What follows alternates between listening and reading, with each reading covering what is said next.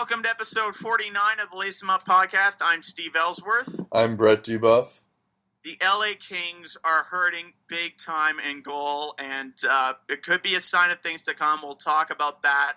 Also, uh, goalie situation in Pittsburgh uh, continues to heat up as uh, well. Uh, they signed one of their two goalies to a contract extension. Uh, we'll tell you who's on the outside looking in there. Um, also, the Canucks were the last undefeated team in the NHL before losing in overtime to the LA Kings. Why is that important? Well, did anyone predict the Canucks would be undef- the last undefeated team in the NHL? I certainly didn't. Nope. Uh, so we'll talk about that. Also, talk about the pull of the week and a bunch of injuries, um, both good and bad. Uh, and also, Connor McDavid showing off his leadership skills, and they're paying off. Uh, and we'll also talk Bruins sense. But first, shout out to the. How about a shout out for those Chicago Cubs, man? For the Yep. first time in 1945, they're going to the World Series. And to put this into perspective, here are things that did not exist when the Cubs last made it to the World Series. Mr. Potato Head, the LA Dodgers, the team they just beat. Joe Maddon wasn't born. Velcro wasn't invented. Pacemakers weren't invented. The Barbie dolls weren't invented. Satellites, hula hoops, barcodes, microwaves, super glue.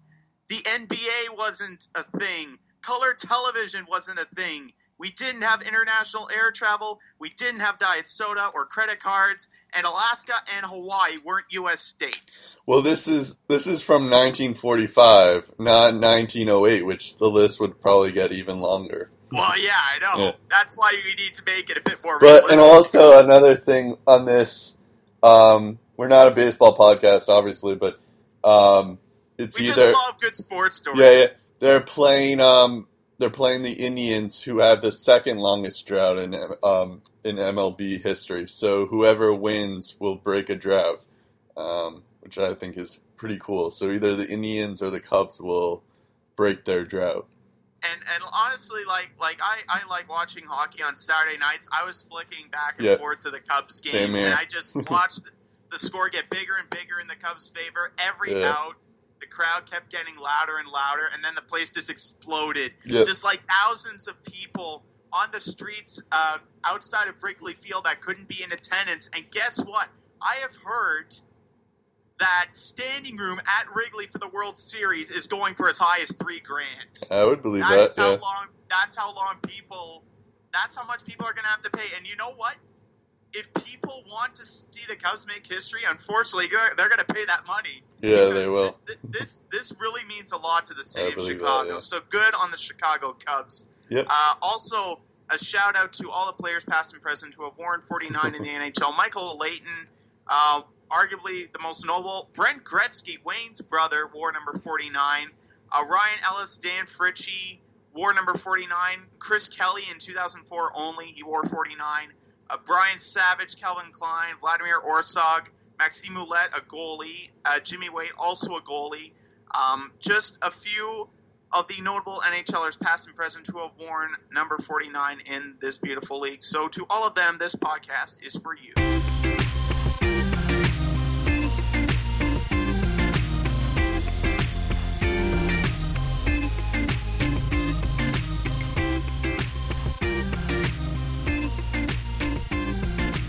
And now, it's time to lace 'em up. Here's Brett and Steve.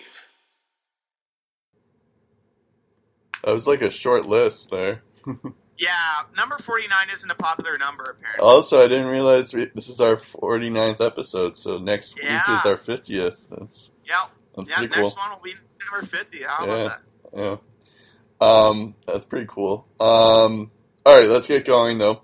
Um, so this week, even though uh, this guy's injured, Matt Murray, um, he uh, he signed a new contract uh, for three years, three point seven five million to the Pittsburgh. Um, the Pittsburgh Penguins did that. Um, And that's per year, not per year. over those three years. Right, right, right. Still cheaper than Fleury. Still cheaper than Fleury, but this brings about what are they gonna? Do, what are the Penguins gonna do with this Fleury and um, Murray situation? Um, it is kind of risky because we don't know what Murray's Murray still has yet to play in a regular season game yet. I mean, well, he did last year, but I mean this Yeah. year. But like Um, like close to a full NHL season, he Yeah, doesn't yeah. have that. That's what Fleury's I mean. had several of So- them. He's had several 30 win seasons. He's Yeah. got the pedigree. But like they can't keep they can't afford to keep both of them, especially with this Las Vegas expansion Yeah. draft coming. So um, And they also brought in Mike Condon off waivers. yeah, um, I'm just looking at their cap friendly page. Uh, um, it looks like Chris Kunitz is a UFA next year. Nick Bonino, Matt Cullen, and Trevor Daley. Um, so they aren't too bad in terms of like who's going to be free agents next year, but um, it's still something to think about. Like maybe Fleury is going to get traded somehow, because you can't really. I mean, I guess you could pay these guys the same amount. Um, Marc Andre Fleury is making five point seven per year. Um, he has two, uh, three years left, including this year. Um, so uh, he also has a no movement clause. Um, so that might be tough to trade him, but um, I don't know. It's There's a team we'll have that's to look looking at. for an upgrade in goal. They'll they'll Yep. they'll, they'll be willing uh, to to give up something. It's just a matter of what Pittsburgh will want in return. I think. Are they you can thinking get of the LA Kings or like? No, no. I'm I'm, I'm just talking about I'm talking about Marc Andre Fleury. oh. Like you're a- just saying you're just talking about a team in general.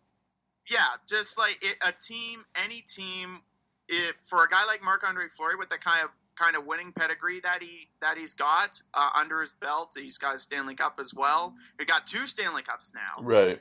um, but you know played a meaningful part in the first one in 09 so i think there are going to be teams that are, are going to be willing uh, to, to pay a price to get Marc-Andre Fleury. The problem is, what does Jim Rutherford want for a guy like Marc-Andre Fleury? What are the other teams going to be willing Yeah. to afford to give up uh, in order to get Marc-Andre Fleury from Pittsburgh? But he, I, I don't think he's a kind of guy you want you want to let walk for nothing. True. I think if if you're if you're Pittsburgh, I think you're gonna have to choose between either Matt Murray or Marc Andre Fleury because I don't think Marc Andre Fleury is gonna be willing to stay as Matt Murray's backup for long. I think he wants to be a number one goalie. He's been a good sport about it, but I think he wants his shot. Any goalie in this league that if they have a shot to become a number one goalie, they'll take it. yeah. And I think Marc Andre Fleury wants that opportunity, and I think he's going to get it whether whether it's with Pittsburgh. It looks like it won't be, but if it's not with Pittsburgh, it's going to be with someone else. And I think if I'm Jim Rutherford, it'd be a waste to let him walk away for nothing. Yeah. Um, also, something to think about Marc Andre Fleury is uh, 31 years old, Matt Murray's 22. So Yeah. that might have a decision to make.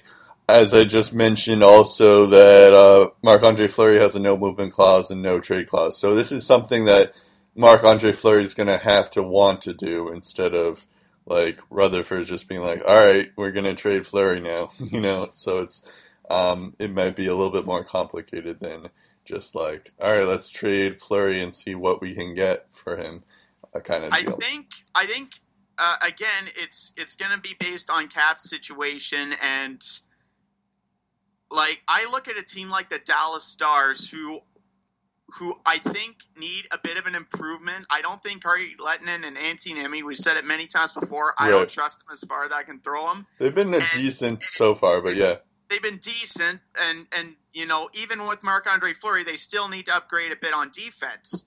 But I, I think Fleury is going to provide maybe just a bit more consistency in goal, maybe a bit more reliability, and he's going to a winning environment. So I think if he wants to go to a winning environment where he's going to be playing in a lot of games, I think Dallas would be the ideal spot. If if he wants to be a number one guy, he might have to sell going to a weaker team that's probably not in playoff contention, but could use a guy like Fleury. yeah, that's that's a good point. Um, like It maybe like what Fleury wants. maybe like Calgary or Win. Uh, actually, not Winnipeg, but Calgary maybe. Um, well, if Brian Elliott continues to perform the way maybe, but I, I, I still think at some point he, he's he's gonna he's gonna find his groove and he's gonna become that guy. Winnipeg, uh, it's gonna be an interesting scenario there. Um, I yeah, like like you said, it, it, it all depends on what teams want. What, yeah, uh, I think the thing. what- well, the what- thing with Winnipeg, think they need Winnipeg, but- the thing with Winnipeg is that they have two young guys like Hellebuyck and um, Hutchison. So Yeah, that uh, like it takes a while for goalies to develop into who they really are. So I I think it's more of a waiting process on Winnipeg. But um, yeah, I mean Dallas is an interesting one. Calgary maybe, but probably not for Calgary considering they just got Brian Elliott. Um, But uh, what I will say is that Marc Andre Fleury will be a number one goalie in this league very soon. yeah, Not going to say if it's Pittsburgh, but he'll be a number one goalie. Probably. Um. All right. I guess we can. It's like a short. that's a short main topic that we did. Um. We'll go to the Yeah. poll of the week though. Um. Good thing that we have a lot on the rapid fire though. So. Um. So by this time, uh, this was on Wednesday. I uh, posted this poll that there were only four teams that don't have a regulation loss yet. Who will be the last team to remain undefeated? Now, when I wrote this, I didn't look at the standings too carefully because I kind of forgot that the Canadiens were also hadn't lost um, in regulation either.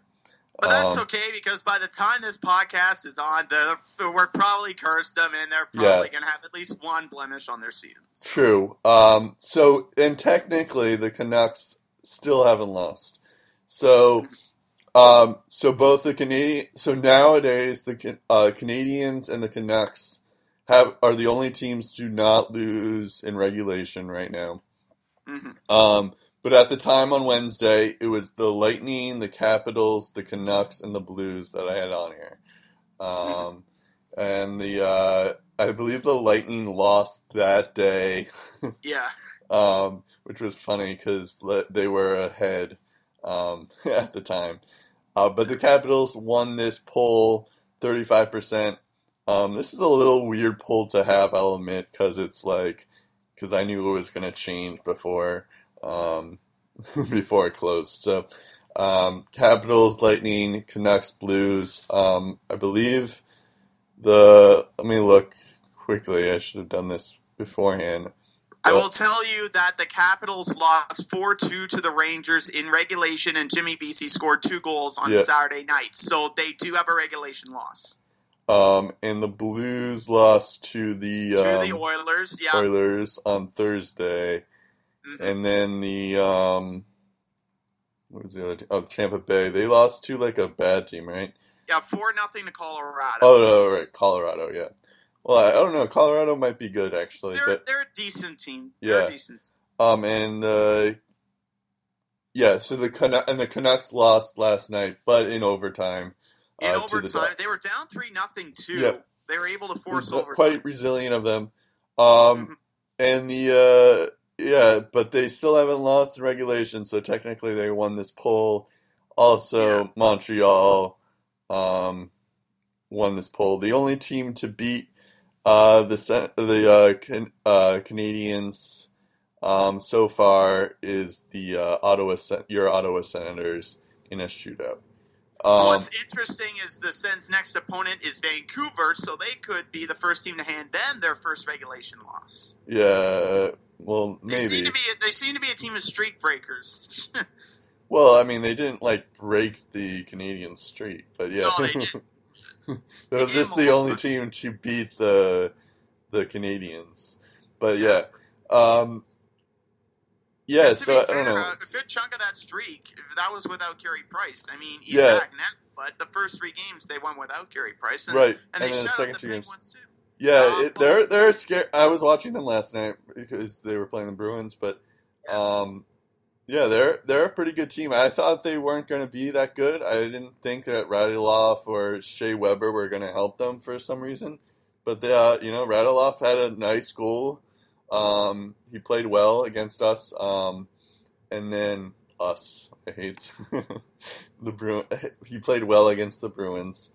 Um, and uh, so yeah, they, they're they're a scary team, especially when Carey Price is on. It's like you can't really score.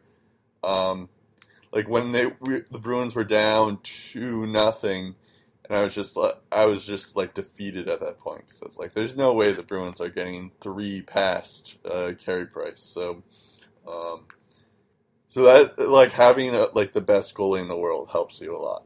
Um, Like getting getting back to the Canucks, what's Yeah. interesting about their their streak is that yeah, they haven't lost in regulation. Technically, oh um, they were the last unbeaten team not to lose in regulation, not to lose in overtime in the NHL. So technically, they were the last team standing. right. Um, but what's also interesting is that they've scored 13 goals for over their first five games. Four of their first five games have gone to overtime, and all of their games have been decided by one goal. Yep. Or all five of their games, sorry, have been decided by one. Right, goal. haven't they? They've gone to overtime all all five of their games, right? Is that right? No, they, the one time they didn't was against Buffalo, and they won that two to one. Oh, okay.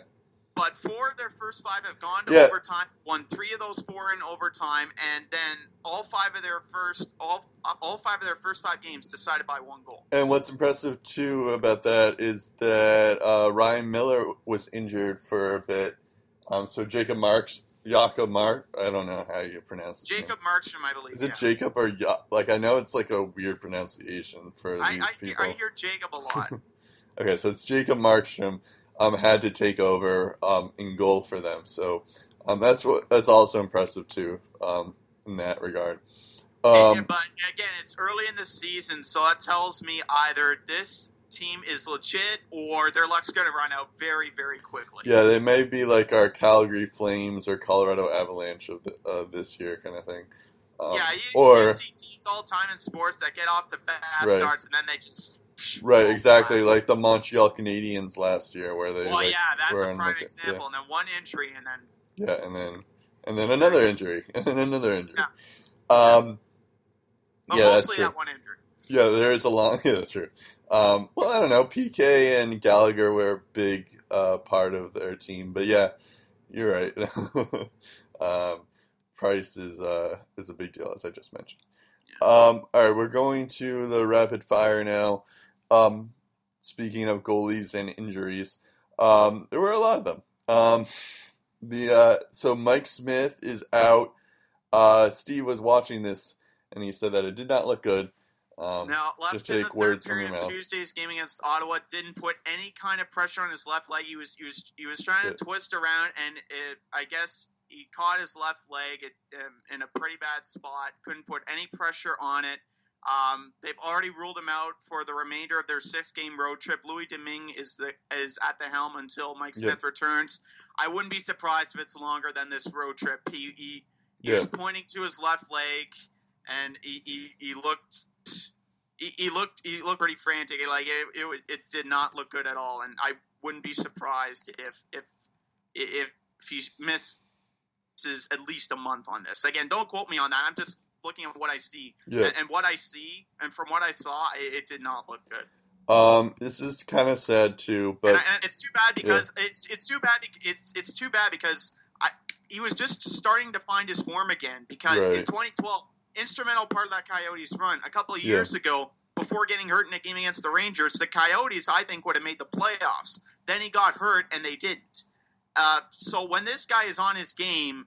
Um, this team is very tough to beat, and not knocking Louis Domingue, I think he can be a very capable goalie in this league. He's shown at times he can be, but I, I think a veteran guy like Mike Smith makes this team better, and I it's it's an early setback. I think if you're Arizona, yeah, I agree it is a setback. But we, we were talking about this um, when the when the news broke out, I guess, um, on on Facebook chat, and we um, and I was just saying that like I believe Domingue had a better year last year than Mike Smith did.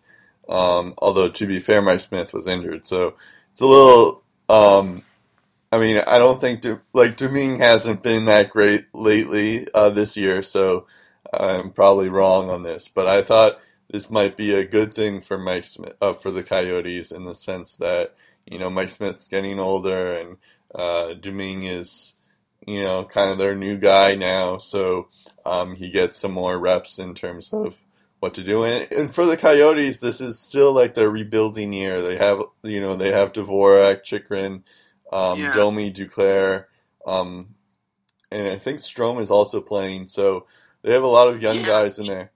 Um, Speaking of which, Dylan Strome got his first point against Ottawa, and Yeah. Jakob Chychrun against Montreal scored his first career NHL goal. Not like he drew it up, but he'll take it. and Um, Dvorak got uh, an assist, I think, um, in Yeah. the first game So too. young guns are contributing. I like to Yeah. see that, and it's it's good to see what Louis Domingue has because Right. I'm not quite But, sure if they really have a solid plan Yeah. B in the farm system. If if you know if you go to Louis Yeah. Domingue, you know, do you have a plan B? That was my point, really, is that this is this is they're still in a rebuilding year, so this is a good Yeah. time to test out like how good is um Yeah, Louis see what, Domingue. see what he's got. yeah exactly.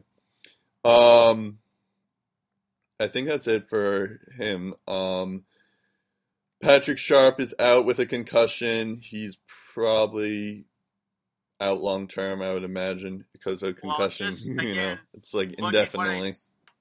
Looking what I saw, it didn't look good. Uh, against Yep. the Kings, Brayden McNabb, he, he hit him, and then Sharp's head went hard into the boards. Looked shaky as he got up. Again, I wouldn't be surprised if it's more than just a day to day thing. Uh, also, Patrick Eaves um, is hurting. Jiri Hudler battling an illness. And if, if you look at the Dallas Stars, right from day one, the start of training camp, um, they've been battling injuries this entire time, and it, it really hasn't gotten off to the best of starts. The injury bugs hit them pretty bad. Yeah, according to oh yeah, you also forgot Cody Eakin's out to Yeah, till that's right. November. be returning in a couple weeks. which is good. Mattias uh Mattias Janmark's out till March, which is kind of crazy. Um, yeah, according to Rotoworld, um, which is what I was looking at, and that's how I got the Cody Eakin and Janmark uh, thing. Uh, Patrick Sharp is out day to day. Um, he's still out day to day. So is Patrick Eaves and Jiri Hudler. Um, they're all day to day for now, but um, it could be worse. Uh, we'll see. Concussions, though, are a day to day thing, but Yeah. you know they could also be a week to week thing. That's, True, true. Yeah, I guess you could just say that he's out indefinitely. Yeah, Um, for, proceed with caution if, Yeah, if you're the exactly. Dallas Stars here. Um, so that's kind of sad, but uh, luckily it's early in the season. Um, so we'll see. You know, he could be back. We don't know yet uh, when he'll be back, but um, luckily they have uh, Tyler Seguin, uh, Jamie Benn, and Jason Spezza still. So they they're pretty good up front still. So and that's what happens when you have a lot of good forwards like that. So. Yeah. um, At least they have both of their goalies intact. Yeah. Um, well, I mean, is that a good thing? I mean, Well, Uh, co- compared to another team in the West, oh yeah, yeah, yeah, yeah. Oh, you're leading off to the next topic that we're talking about. Got it. yeah. Um, it's funny how our chemistry is still not great. Um, We'll I mean, by episode fifty, we Yeah. promise. we'll we'll we'll get there. We'll be on sync. Um, King stuff. Um, yeah. So uh, so Jonathan Quick got injured last week. Uh, we mentioned it on the show last week. This week, uh, Jeff Zatkoff got injured. Um, he may be out long term as well. Um, but this means that uh, the Kings might need a goalie because now they're on to Plan C um, instead of Yeah, Plan B. Peter Budaj is their guy. Jack Campbell is their backup. Yeah. Assuming neither one of them get hurt now. Um, uh, and it, it was also determined that Jonathan Quick, fortunately, avoids surgery, but he's still going to miss three months. Yeah, exactly. Um, yeah, this is this is the Kings are in a weird situation right now because I bet they, obviously they didn't account for like Quick to be out long term or Yeah. Zatkoff to be out long term. Because Quick usually like Quick's like uh, I tend to think that he's a little overrated, but like he is their he is basically their team. Um, like if he's not there, then they really like he plays most of the the games when he's healthy. So um, I'm sure they didn't really think about oh well we need a backup option just in case Quick gets injured. Um, and now they have two goalies who are out indefinitely. Um, so and less than two million in cap to work with. in less than two million to cap to work with exactly. So Yeah, they're in some trouble. Um, right. So you were suggesting uh, Pavelec, although the money might be tough, and I think before yeah, the this, money's going to be tough no matter where Yeah. they look. I think if they're looking for a guy that can fill the void, right? like Jonathan Quickhand, you can't fill the void, but even do a respectable amount to, to try and fill the gap. You know, your your options. I, I've heard that um, Ryan Miller's name might be in the works, but see, the thing is, the Vancouver Canucks, if I'm not mistaken, they have a plan after trading Eddie Lack for a middle round pick, which to this day I still don't get. Conversation that we've talked about numerous times before. The tandem is the plan is you have Ryan Miller now. In a couple of years, you turn over to Jakob Markstrom when Thatcher Demko's ready to back him up, and then Thatcher Demko will probably be at some point the franchise goalie of the future. Right. If you get rid of Ryan Miller, who's in the final year of his deal, and it wouldn't be a bad idea to trade him if you're not going to keep him beyond this year, because we don't know what the Canucks' plan is. Maybe they think Demko's ready to come next year. Who knows? yeah. True. If either way, I think they'd be rushing Thatcher Demko into the NHL too soon if they got rid of Ryan Miller, and then Jakob Markstrom would be your go-to guy. Um, so that, yeah. that would kind that that would kind of maybe rushing things a little bit too soon. So that's why it's a risk to trade a guy like Ryan Miller. But again, Okay. final year of his deal, it would make sense to get something in return because he's not worth he's not worth nothing, but he's worth something. And I think the Canucks need to get something for what for the talent that they have right now. Um, I the should. Thing, the thing is, oh, sorry, you were going to say something. Yeah. Um, I, I don't know if you were about to mention this, but uh, he's making six million right now. Um, so and the Kings can't afford that. So, um, exactly. uh, So- so the Kings would have to trade like a couple of players just to make this fair. But um, I don't know if that's going to happen. So it, it, I think, Yeah. yeah. they're probably going to have to make some room. They're probably going to have to trade a guy that adds a significant amount on the salary cap. It all depends on what the Canucks want. I think there's stuff that that uh, LA has that the Canucks would want. right. Um, again, they would have to name their price, but I also think the Canucks are going to have to take a bite out of Miller's salary cap uh, in order for this deal to happen yeah. because I I, I think they're going to need some. The Kings are going to need some salary cap help from Vancouver, whoever they trade with. They're probably going to have to ask their team to eat some of the cap that uh, Ryan Miller has, or whoever the goalie is in question. Another question is Ondrej Pavelec. Again, it's the same problem. They they need to either shed some cap or ask the other team to take care of that for them, uh, and and eat some of the cap that uh, Pavelec brings. But the thing is, even though that Michael Hutchison um, and uh, Connor Hellebuyck are the tandem in Winnipeg right now, they can. What's stopping them from bringing Ondrej Pavelec back mid-season? I mean, True. who says Pavelec is done in Winnipeg, even though he's got a year left on his deal, and everyone assumes, oh, that means they're probably moving away from Pavelec.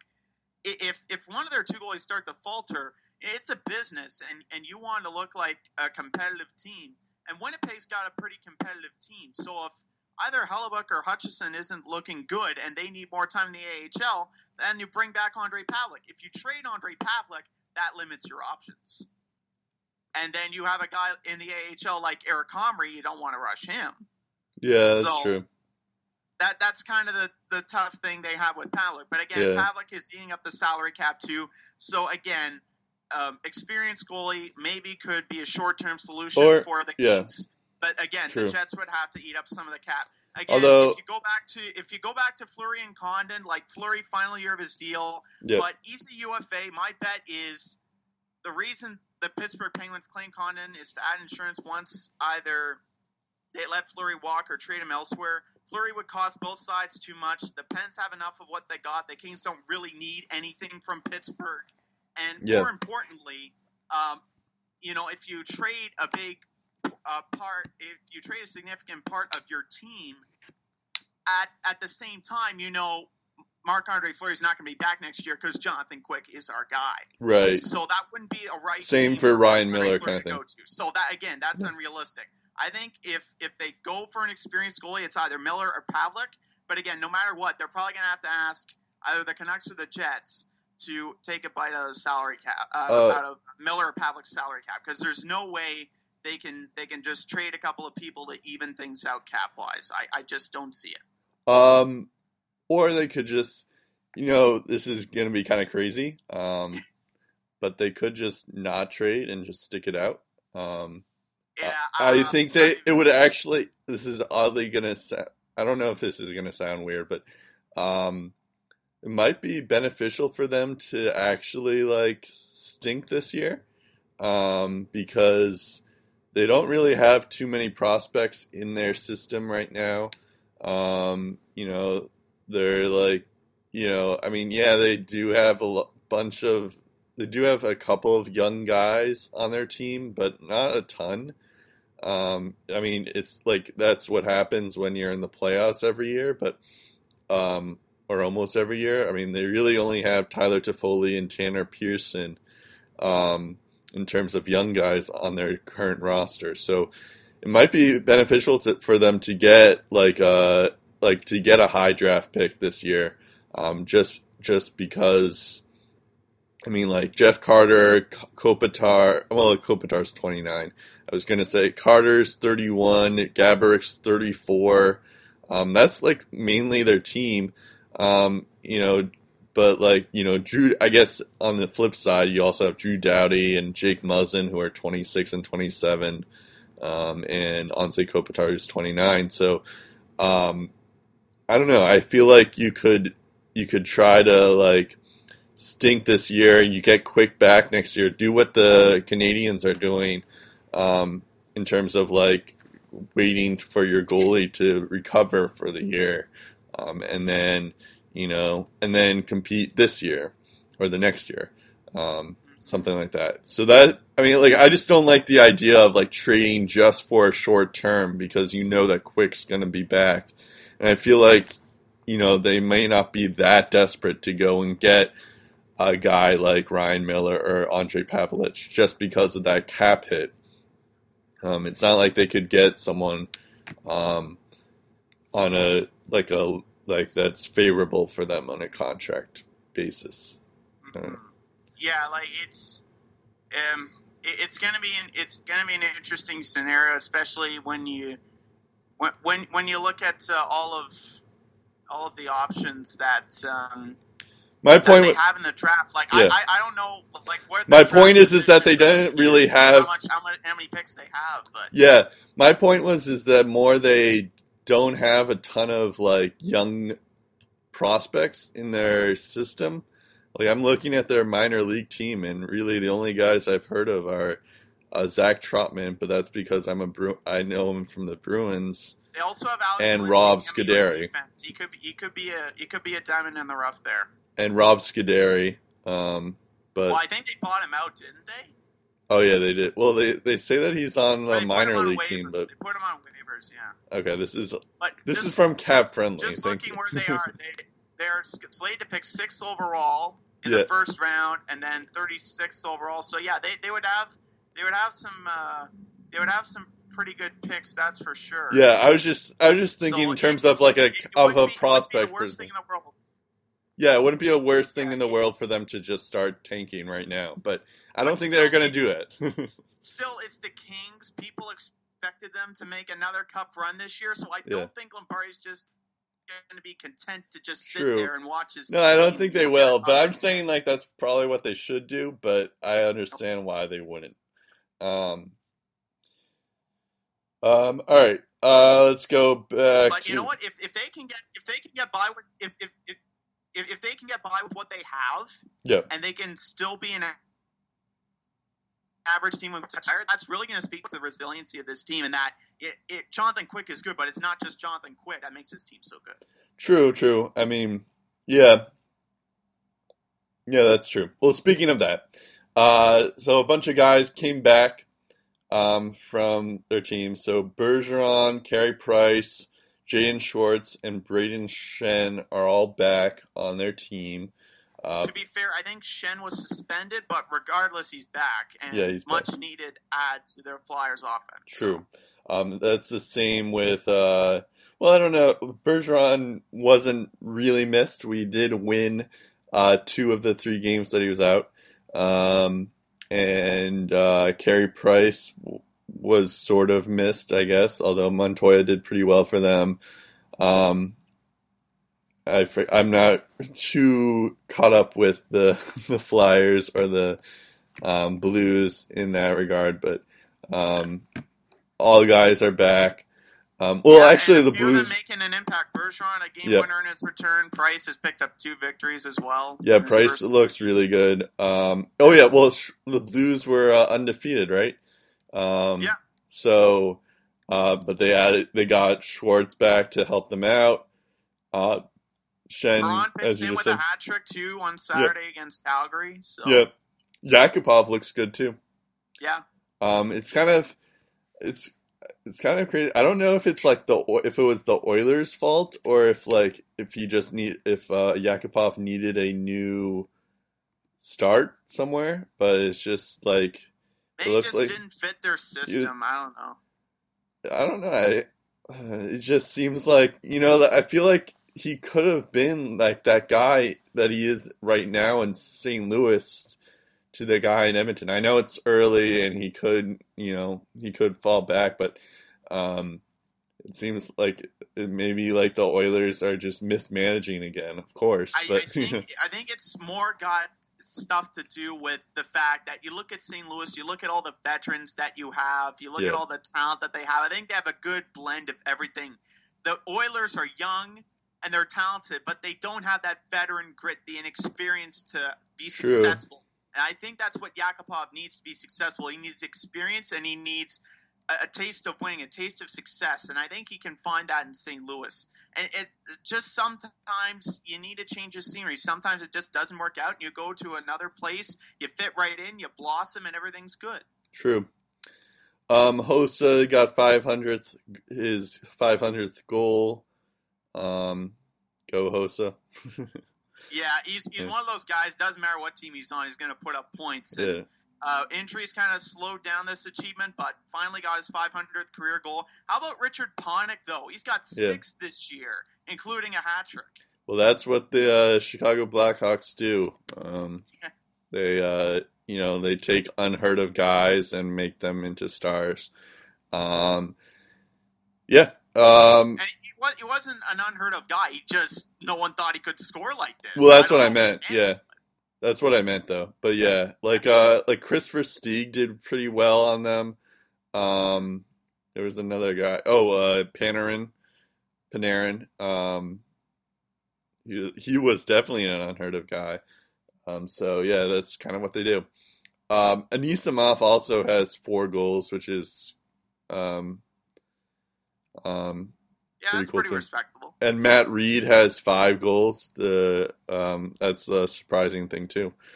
I'm just looking at the goals list, and it's like a like a bunch of like new guys, which is uh, kind of cool in a way. There's no like Patrick Haynes or Jamie Benns. It's Richard Panik, Auston Matthews, Matt Read, Anisimov, and McDavid. So No. um, I guess there's a new um, new That's people. the, that's the definition of it's early in the season when True, true.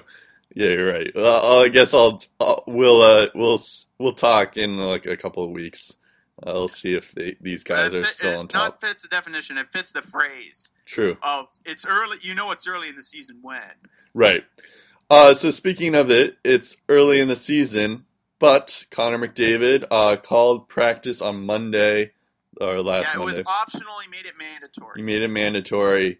Um, it is kind of interesting. Like this, uh, this is like his first big leadership endeavor move, I guess.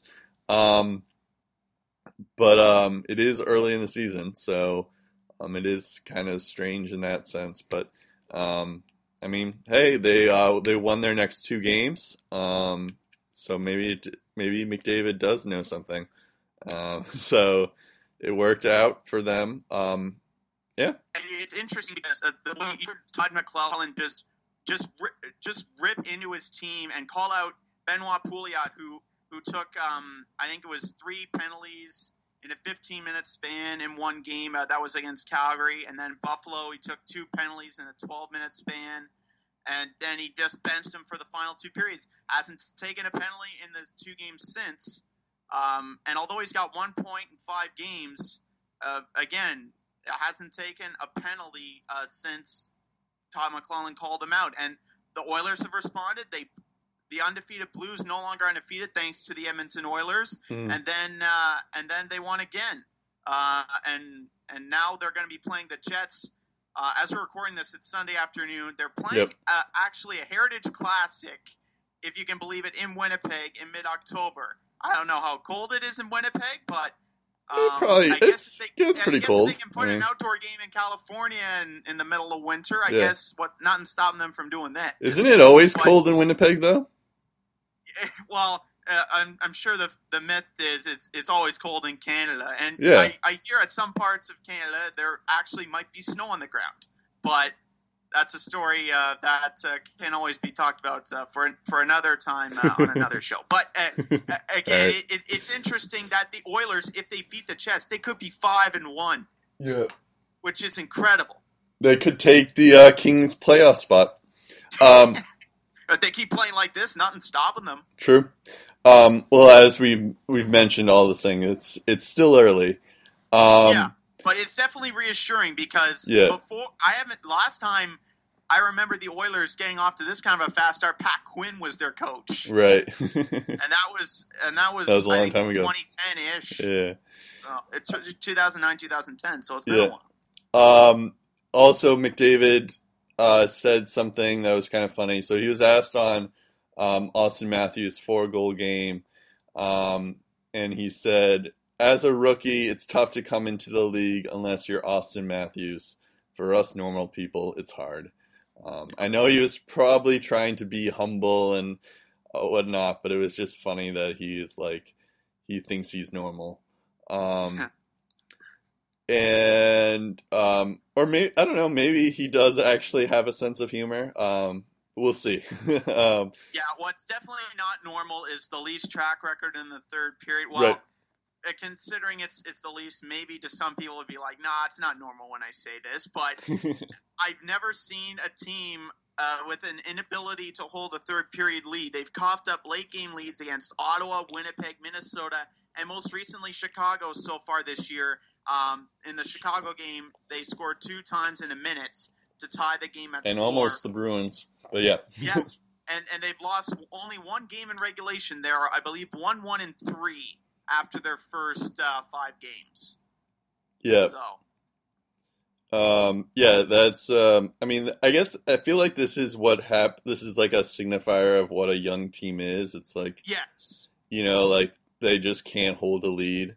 Um, so that's, I think that's just something you have to learn, and it's, and like the as I was just mentioning before with the Coyotes, this is like something that they're still in a rebuilding year in a way. So um, it's good to get all out all the kinks and all the stuff that they have to worry about, and then you know next year, the next two years, even um, they can like start actually being like, oh, we're actually good, you know. So to Um, quote Todd McLellan, we're not ready to handle prosperity yet, but I think in a couple of years the Maple Leafs will. Uh, will own that craft and, the, and they'll own it pretty well. They're again, like I've said many, many times before, they are a team on the rise, and in a couple of years we'll see just how good this team can be.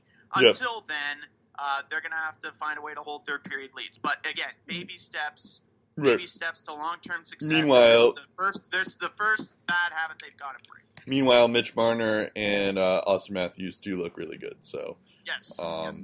I'm not looking forward to hitting those guys. Um, New York Islanders um, have some issues with the Barclays Center. Uh, you know this more well more more than I do, so Yeah, I'll let well, you speak it- on this. the Islanders have been searching for a new arena. Um, it's it's still been ongoing. Um, I, I remember when the story got out. Apparently, both sides wanted to get out of the lease, both the arena and the team. Uh, the latest news from their current uh, tenor probably added to their list of incentives to get out of said lease. Arena officials were asked by the New York Islanders uh, team to upgrade the ice piping system, which in the eyes uh, which in the eyes of Cal Clutterbuck was quote unquote unplayable and um, an ice surface that you couldn't basically string three passes in a row together.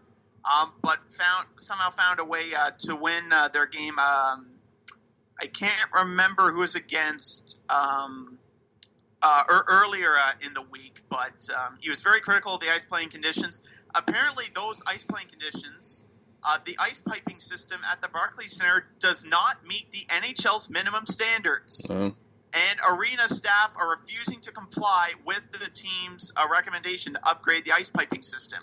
So while they might be still playing there, the question is for how long? Because I don't think Barclays Center, uh, I don't think the staff at the Barclays Center are too committed to the New York Islanders, and in turn, I. I, I shouldn't blame the New York Islanders for not being too committed to this facility because it sounds like they don't give a darn right now right.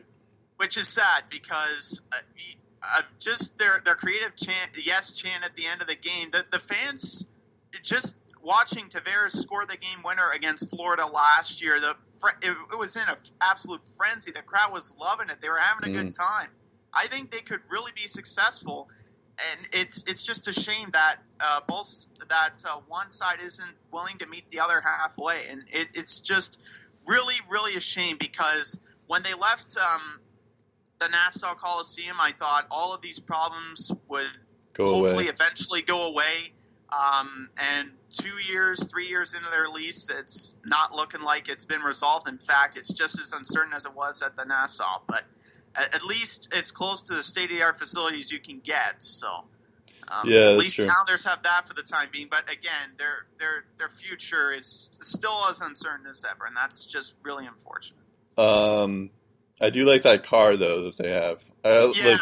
I made fun Yeah, of it for a really while, and then you're- it re- and then now I kind of like it. Yeah, yeah.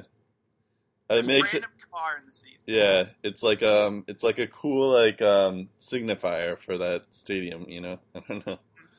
I, Uh, and I can understand, like, it was built to be a, a NBA stadium. Yeah. I can understand that, but just not even willing to accommodate, like, yeah, I, Yeah, like, it is unfortunate. it- I'll admit this that. shouldn't be this hard, honestly. It Yeah. It's unfortunate. Um, the Preds have some food poisoning issues. Um, Yeah. These are some. Um, yeah, it's Uh, I think Pekka Rinne uh, couldn't start yesterday. Uh, yesterday, um, because of it. Although they beat the Pens um, four to one last uh, last night with uh, I think it was like some guy Zeros or something like that. Um, uh, he got the start, um, and he, you know, he played well against the Penguins. Um, but uh, yeah, there's some food poisoning. Remember the mumps? Yeah. This kind of yeah, reminds me of that time The where, thing, yeah. yeah, Uh, yeah, that food poisoning stuff is killer to a locker room. I mean, I remember one time the Sens were playing the Leafs. This was back in I think 03, 04. yeah, The, the Sens up like four nothing, four one after one, and then the Leafs came back and went in overtime. The Sens dressing room was stricken with with some kind of bug, and like five or six players, I think, yeah, were, were getting yeah. sick. Either couldn't play or had to leave play. It, it that that kind of stuff just gnarly. It's Yeah. not gnarly, not in a good way. right. And, Especially uh, your goalie, um, Yeah, yeah, goalies. Yeah, I just- hit with that pretty hard. Just ask Carey Price. He he, he, he didn't battle food poisoning, but a severe case of the flu. Now he's back. Um, Yeah, I'm just looking here who didn't play last night. Uh, Mike Fisher, uh, Pekka Rinne, Craig Smith, and Sissons. Um, I don't know his first name. Um, those guys were couldn't play last night, but um, they still won though. So um, I guess they battled through adversity five one. yeah, yeah. It's Um, a, I guess it can be a good morale booster. That's for sure. Yeah, exactly. Um, all right, and then lastly on our list, General Fanager shut down. Um, the founder of General Fanager is hired by Las Vegas, um, and we've been using Cap Friendly now. Um, I don't know if we we do mention it every now and again, like oh, according to General Fanager, according to this, our whole Las Vegas episode wouldn't have happened if it wasn't for General Fanager. Um, and now that guy is uh, going to help with that process of exp- uh, doing the Ah, expansion yeah, draft. So That's uh, I don't know if that's a definition of irony, but Yeah. yeah, that that's. I actually- that's, I think that may have been the main reason why they got him was just because he like he knew all the rules of this Just expansion mm. draft and just said like, Yeah. all right, you can you can probably help all us in terms of like finding loopholes and because I I've heard this guy speak before, and he like he's so knowledgeable about like the cap and stuff. Um, so it's like it's unfortunate that I can't use it anymore.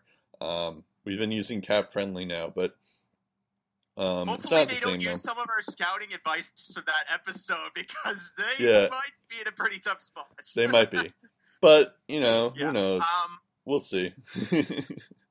Uh, also, a, a couple, couple of quick um, little tidbits here. Yeah. Um, um, some some sort of a now you know kind of um, uh, kind of part of the episode. Um, apparently, after the Zatkoff injury and Jack Campbell's call up to the Kings, the plan for LA's AHL affiliate, the Ontario Reign, was to have a young Jonah Imoo start.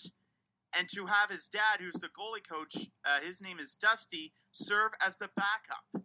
A father son duo in pro hockey for a game. I've never seen that before. yeah, Uh, I I don't know how That'd it played funny, out, though. but uh, that's pretty interesting.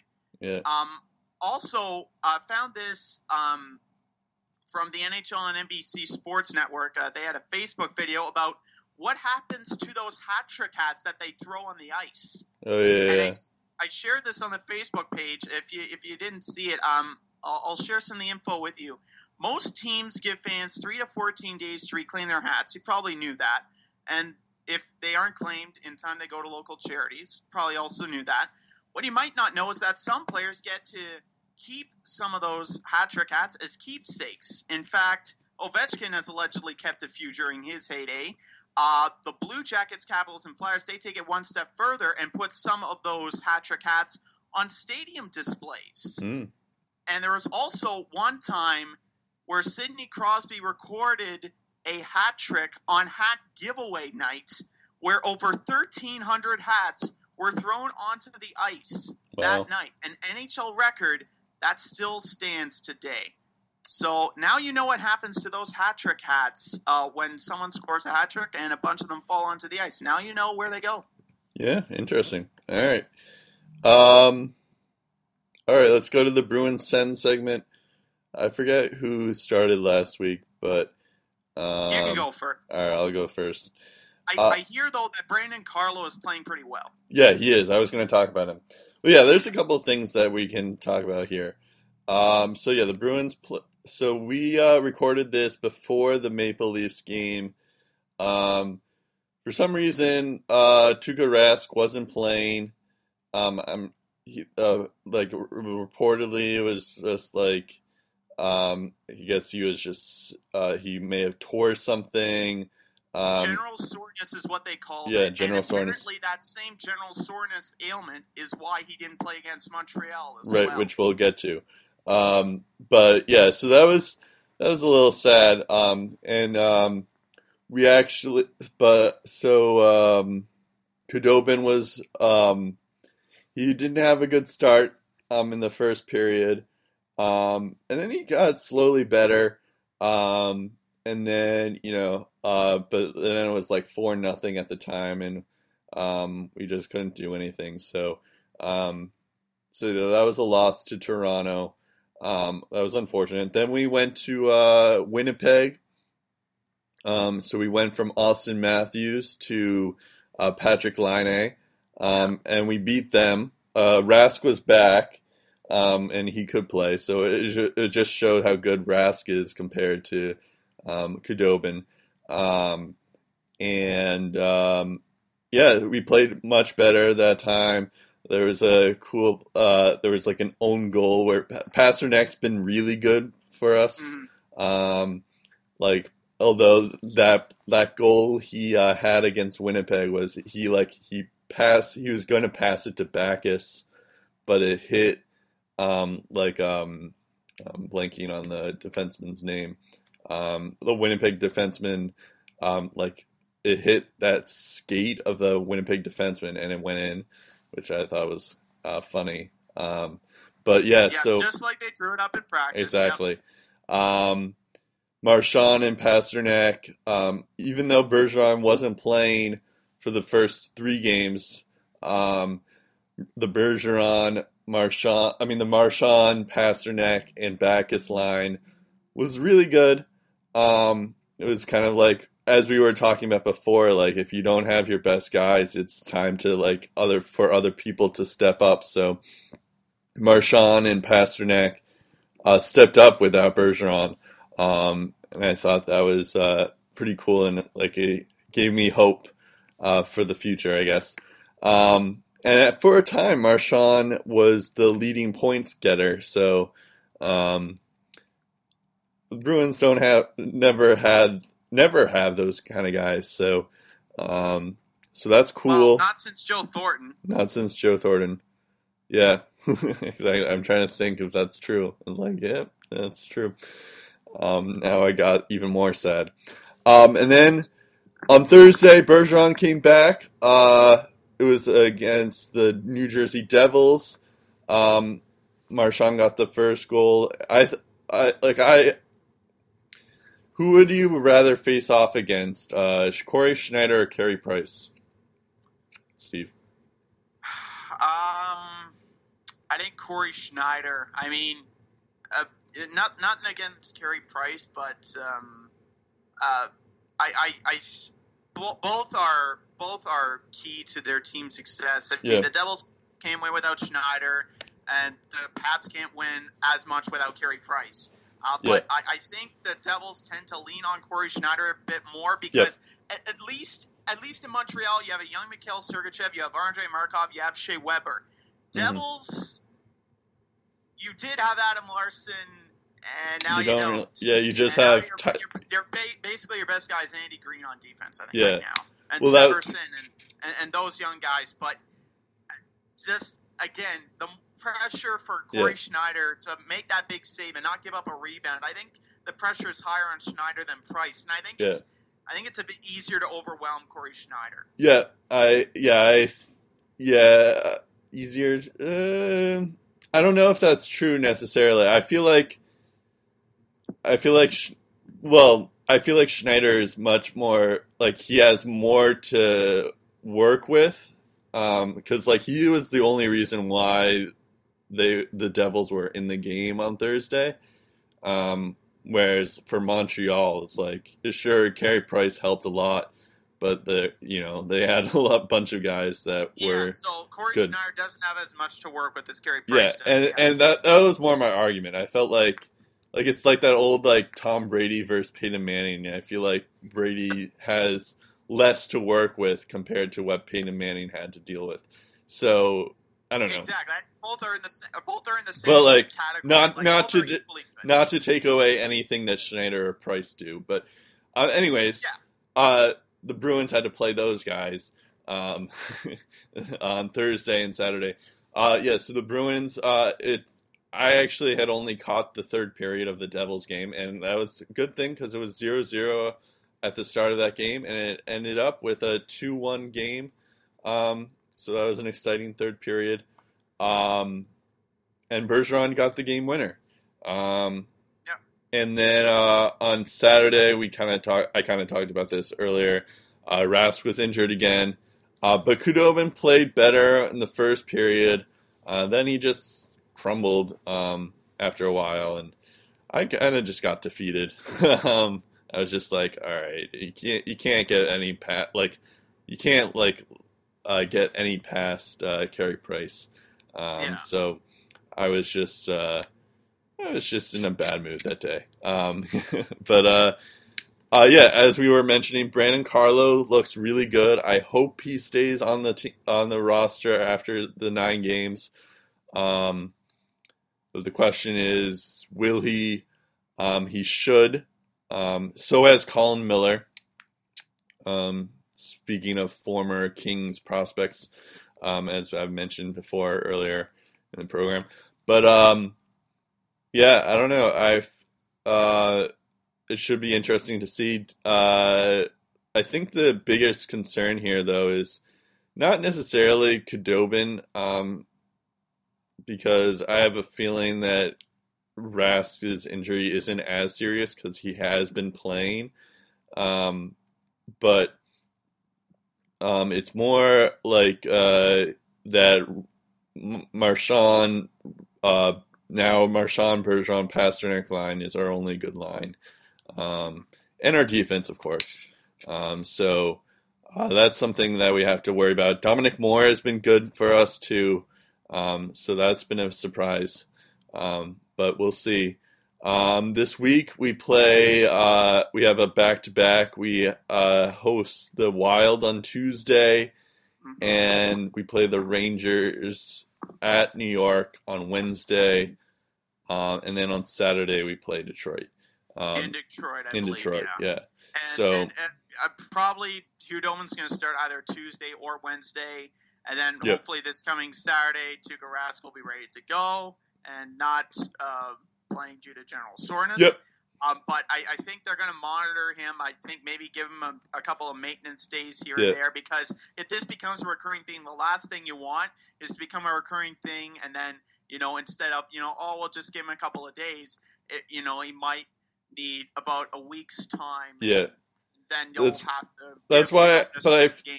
So I feel like the fact that he's like he even played for two games is just like showing that like oh it's not as serious as we think it is. especially when in those two games they what like two three goals against I think. Um, those two games that he didn't play, No, those two games that he played. uh, he's Um, only I- given up. Uh, let me do quick math here. He's only given up five goals this year. Right. Yeah, and I, in, in those last two games, I think it was just two or three years. Yeah. He uh, he gave up one goal uh, for the last his last two games. Okay, so two and uh, two goals against the last two games. it was so four to one. It was four to one on uh, against Winnipeg and Winnipeg two to and one in 2-1 New Jersey. New Jersey. So yeah, he's only given up two So- goals in two games. yeah, so the fact the fact of the matter is, not only has he played He's two been pretty good. in two games, he's won both games. So Yeah. he, he, he looks okay. Yeah, exactly.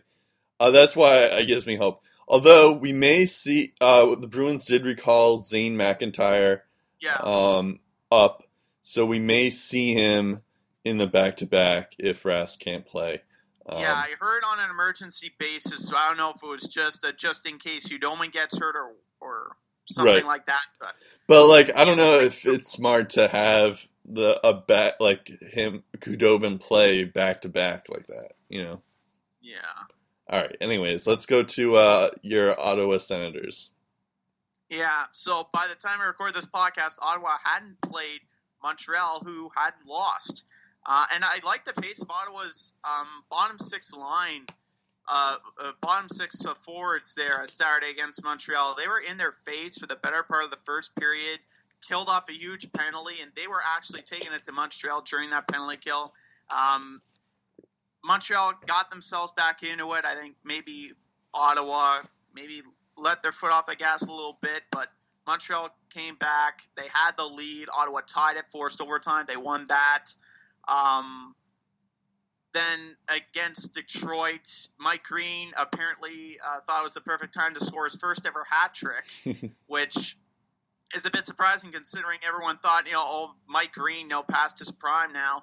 But there he goes, scoring a hat trick in a five-one win, and Detroit's up uh, three nothing after one. So that was that was probably not their best game of the year. Uh, then, with a good response against Arizona, scored four of their seven goals in the third, including probably the sweetest empty netter you'll see from any player, let alone Erik Karlsson. Just dumps uh, the puck in and just outraces Max Domi, and then just just casually puts it in. It's, incredible the amount of speed that guy has. 17 goals for in their first four games. That's not too bad. Unfortunately, they have 16 goals against through their first four games. So the goals against still needs a bit of work. Um, even then, you think they could probably match up with Tampa relatively well. In the first period, they didn't. The Bolts uh, quickly put aside any thought of a pesky Sens comeback. Uh, in the third period, they scored two more times in a four to one win. But um, in the second period, again, the Sens showed some fight. They got a fluky goal on Vasilevskiy, just terrible control of the puck there, and they were able to pounce on it.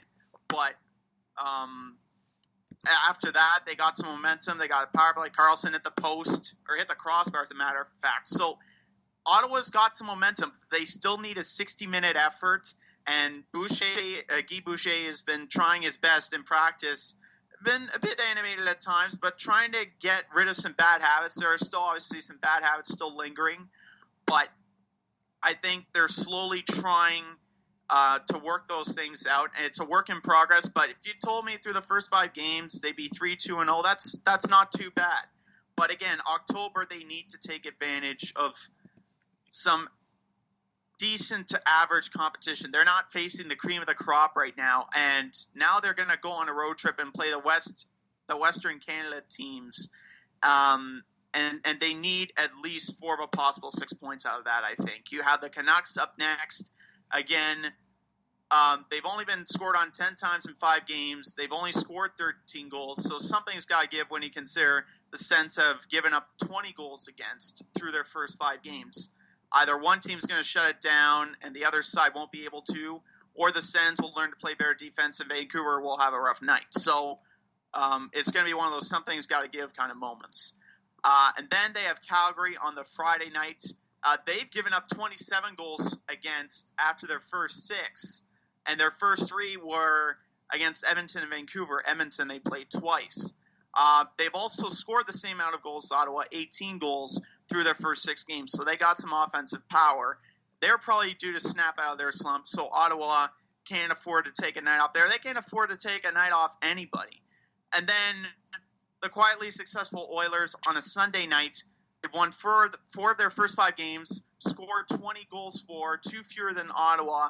Um, again, these teams, they're they're they they're probably either doing better than a lot of people expected, or they're or they're uh, better than what they're showing right now. And Ottawa can't take any of these teams for granted. They don't scare me. I think they're definitely beatable. But if Ottawa takes a night off against any one of these teams, they could really let some points slip away from their grasp. So they this is a time where they need to play a full 60 minute effort. They need to learn that. They need to maybe not master it, but they need to get a hang of playing well, playing well for 60 minutes, holding a lead, and maintaining it. And I think if they do that, they're going to have a successful road trip. But I think this is they need to make an early statement here. Hmm. Yeah. Okay. Yeah, I mean, it's it's still early, but yeah, I I don't know. I felt that the, way. The one the one yeah. thing I like about though is Tom Pyatt and Chris Kelly. They've been quietly good though both both of them have been both of them have been playing pretty well. They've they've scored some key goals. Um, it, it, it's it's just incredible how they're finding these guys and, and they're just finding ways to contribute and and that's it's it's good to have it's good to have a, a balanced attack that way. Um, two goals and three points in five games for Tom Pyatt. He had he had uh, two points against Arizona, one point against Montreal. Um, even a plus four against the Coyotes, mind you, the Coyotes. but still, it for for a guy like Tom Pyatt who's who's playing on the fourth line, that's not too bad. And and just taking a look at uh, Chris Kelly and his numbers, he's got two points in five games. Um, and again, did most of that damage against Arizona. I guess everyone had a good night um, right. against the Coyotes.